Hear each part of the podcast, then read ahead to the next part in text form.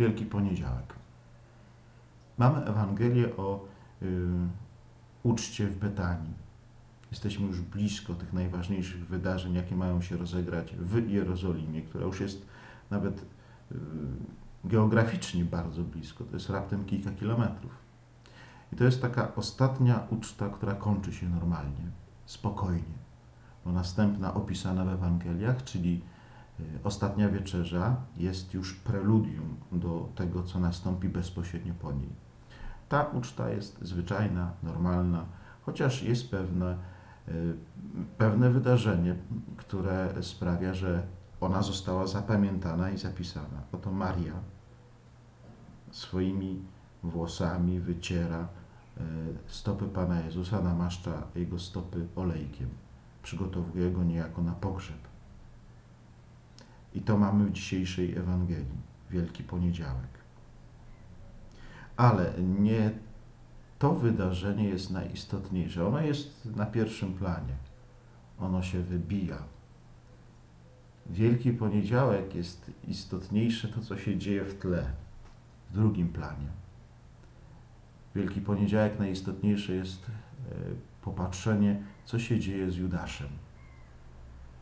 Co on mówi, jak on interpretuje to, co widzi, jak on interpretuje rzeczywistość. Oto mamy gest Marii, relację bardzo taką czułą, głęboką, intymną między nią a Jezusem, między uczennicą a mistrzem. A jak na to patrzy Judasz, on w ogóle nie widzi relacji, on nie widzi osób. On patrzy na to jakby z perspektywy materialnej. Bo dla niego najważniejsze jest to, że ten olejek jest drogi, cenny, to, że można go sprzedać, że może z tego być zysk i dalej y, można rozdać ludziom ubogim i to nie jest dopowiedziane, ale można się domyślać, bo z tego też będzie zysk. Jakiś zysk? Jaki? Rozgłos, fama, szacunek, wdzięczność. To też jest forma korzyści, jaką chce się osiągnąć. Judasz jest już tak zaślepiony przez pieniądze, że on nie widzi ludzi. On widzi tylko pieniądz, transakcje, te czasowniki Amurzyta to tylko są transakcje. Tam nie ma czegoś takiego jak bezinteresowność. Tam jest handel. No i korzyść, zysk, że coś może z tego być.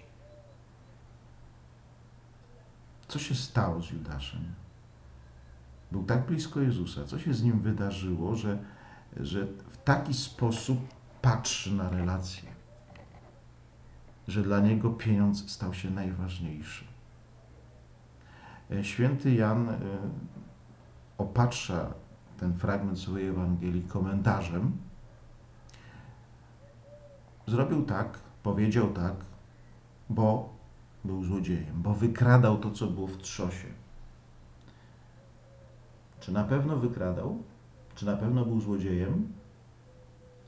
E, tego nie wiemy. Być może to są jakieś potwarze, kalumnie, plotki. Być może coś mu się wydarzyło takiego, ale wiadomo, że jeżeli e, ma się opinię człowieka nieuczciwego, to bardzo długo to się może za nim ciągnąć. Ale być może, i chyba to jest bardziej prawdopodobne, rzeczywiście on ulegał pokusie i wykradał a tak to niestety z pieniądzem bywa, że, że trudno zachować tutaj jakąś wolność wewnętrzną. Jeżeli się ukradło dwa złote i się widzi, że nie ma żadnych konsekwencji, no to wtedy kusi 5 złotych, 10 złotych. I to jest droga bez dna, bo im więcej się posiada, tym więcej się pożąda, pragnie. I wtedy się już nie widzi drugiego człowieka, jego sprawiedliwości wobec niego, ale patrzy się tylko w takiej perspektywie, przez takie okulary. Więcej, więcej, więcej, niezależnie od skutków, niezależnie od konsekwencji, niezależnie od tego, czy to jest kosztem krzywdy drugiego człowieka. Więc on Judasz wykradał. A skąd wie o tym święty Jan? No to musiała być jakaś wiadomość znana pozostałym apostołom. Być może niektórzy go na tym przyłapali. Więc zadajmy pytanie dalej. Skoro Jan, trzymajmy się jego jako bohatera głównego, wiedział i widział, dlaczego nie zareagował? Przecież wiedział, co ma, co ma zrobić. Słuchał mistrza. Jeżeli brat coś ma przeciw tobie, idź, upomnij go w cztery oczy. Jeżeli to nie pomoże, no to weź świadka. Tak powinien postąpić święty Jan. Dlaczego tak nie postąpił? Dlaczego inni tak nie postąpili? Dlaczego nie upomnieli Judasza? No dobrze, a czy my byśmy tak postąpili? Albo może inaczej, y, co się dzieje z człowiekiem, kiedy widzi zło, a za bardzo nie chce reagować? Czego się obawia? Najczęściej tego, że coś mi przy okazji będzie wypomniane. Być może coś takiego tutaj zagrało, taki schemat, taki mechanizm. Tak? To mi wypominacie, że wy nie jesteście lepsi, wy też macie swoje za, za, za uszami. Nikt nie lubi tego słuchać. Wypominania, że ja też jestem nie w porządku. Możliwe, że apostołowie pozostali też coś tam mieli niezgodnego z prawem, niezgodnego z uczciwością. Więc postępowali według takiej definicji wolności, że ja szanuję Twoją wolność, Ty szanujesz moją wolność i nie wchodzimy sobie w drogę. Ładnie to brzmi, tylko że e, takie, takie mm, patrzenie na wolność prowadzi do krzywdy.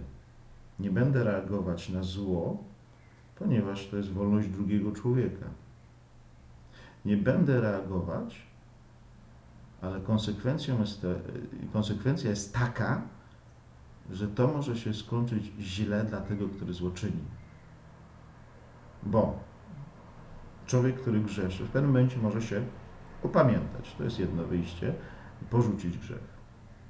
Może się zdarzyć, że y, jest już w takiej sytuacji, jakby przygwożdżony, przyparty do muru, że w ostatniej chwili wyrywa się z sideł zła ale może się zakończyć tak, jak zakończyło się to w przypadku Judasza. To zło go zniszczyło, złamało, doprowadziło go do śmierci i do śmierci samobójczej. A oni nie reagowali. Kiedy czasami się słyszy, o, że ktoś w jakimś środowisku popełnił samobójstwo, bardzo przykra sytuacja. I chce się porozmawiać y, z ludźmi, którzy byli znajomymi, przyjaciółmi, krewnymi, y, w jakiś sposób też i świadkami tego, tego wydarzenia, okazuje się, że to nie jest takie łatwe. Bardzo często odpowiedź jest taka, bardzo schematyczna. Ach, to takie tam dawne czasy, no trudna sprawa, może lepiej o tym nie mówić. Dlaczego ludzie, którzy byli blisko człowieka, który popełnił samobójstwo, za bardzo nie chcą o tym mówić? Myślę, że w jakiś sposób czują się współodpowiedzialni, że mogliby w swoim czasie zareagować, coś zrobić, że mogliby zapowie, zapobiec, a tego nie zrobili. Nie uczynili. Nie wiem, nie, nie wnikam w serca y, apostołów, ale taka przyszła mi myśl, że być może postać Judasza przez całe życie była dla nich jakimś, jakby to nazwać, może, może za duże słowo obciążeniem, ale jakimś takim uciążliwym wspomnieniem. Judasz, nasz brat, jeden z nas, a myśmy go nie uratowali. Myśmy wtedy, kiedy potrzebował pomocy, kiedy trzeba było go wesprzeć, pomóc mu wyrwać się z tej drogi do zatracenia, nic nie zrobili.